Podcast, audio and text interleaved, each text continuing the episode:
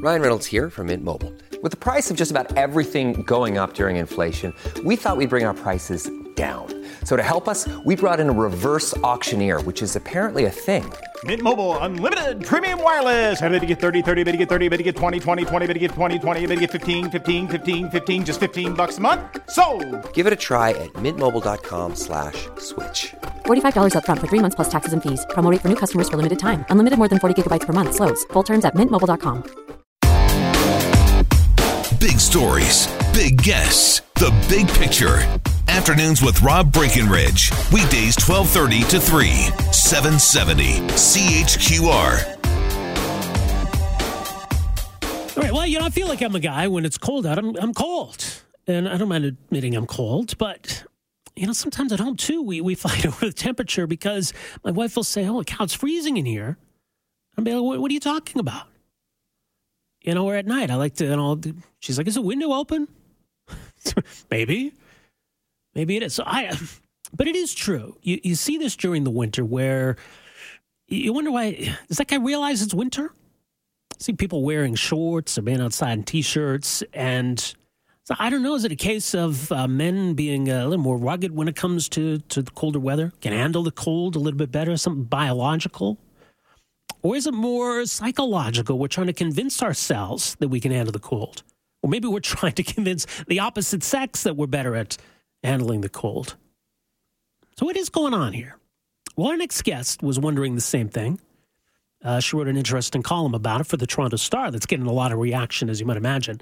Uh, Emma Teitel is a national affairs columnist uh, with the Toronto Star, thestar.com. Emma, welcome to the program. Thanks for having me. All right. Well, what got you interested in this subject, first of all? So I just got a dog this year, and which means that I've been going outside a lot more than I used to. And I've been noticing on my walks um, with my dog that men underdress for the cold. So I see men everywhere in the dog park, on the street, wherever, in maybe minus five, minus 10, sometimes minus 20. And they are wearing not coats, but a light sweater, a toque. Maybe sometimes they'll add a, a vest uh, for extra warmth. And a lot of them don't wear boots, even in deep snow. They're wearing, you know, sneakers, Chuck Taylors, or Adidas shoes, or um, just not snow boots. So I just I decided to ask some of these men, you know, aren't you cold? Why do you do this? And they tell me they're not cold. Uh, one guy I spoke to in particular, a guy named Scott, uh, lives in downtown Toronto. He shovels his driveway in shorts and a t-shirt and flip flops sometimes, and he And that- claims That's for real? Uh, there, there's the story. I mean, there's a picture with the article where it looks like It's real. That's he's, crazy. He's actually from British Columbia, so he says he doesn't. That where he's from, um, Langley, BC, they don't believe in winter. So I think he's used to a slightly warmer climate. Still not warm, like not, you know, flip flops weather in the winter. But he so he's he says he grew up doing this, and he's he doesn't want to change, and that he doesn't get he doesn't get cold. That he's quite uh, comfortable in the snow in his shorts and a t-shirt. No, I get that, that you know some people um, you know have their own temperature preferences, and that, that's fine. People are going to be different. Maybe some people are better equipped to handle the cold than others, but I don't know the idea that it's a, a men versus women thing. That that would seem odd. I mean, is there anything to this notion that that men are are warmer, uh, can better handle the cold than women? Well, no, there isn't. So I, I thought there might be because, as I'm sure you've heard, every summer, not winter, but in the summer, there's an issue around this, which is um, the air conditioning in offices. And yes. this is always this always makes the news every summer that women are cold in offices because the temperatures in many offices were set in the 1950s and 60s, and they're, they were sort of set with men in mind and men who wear suits. And when you're wearing a suit and you know inside, you're going to be warmer than if you're a woman wearing I don't know light pair of pants or um, a dress or skirt in the summertime.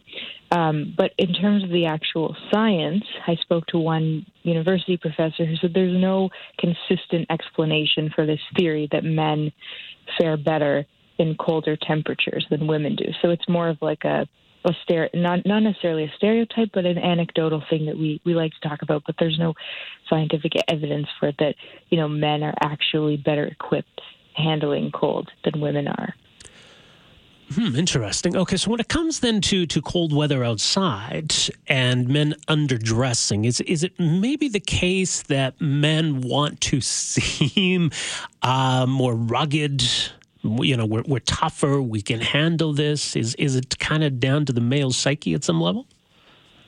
Yeah, so that's what I initially thought because it's not it's not like you see every man doing this, but I just thought some of the men I know who do do this they do fit that profile, and I love them. I'm not saying that you know it's their their brutes or anything, but they just kind of they kind of they like the idea that they can handle it. You know, they can brave the cold. I spoke to an evolutionary psychologist who said that there may be some truth to this. He says to take it with a grain of salt because there's no uh, research going on right now about men who underdress for the cold.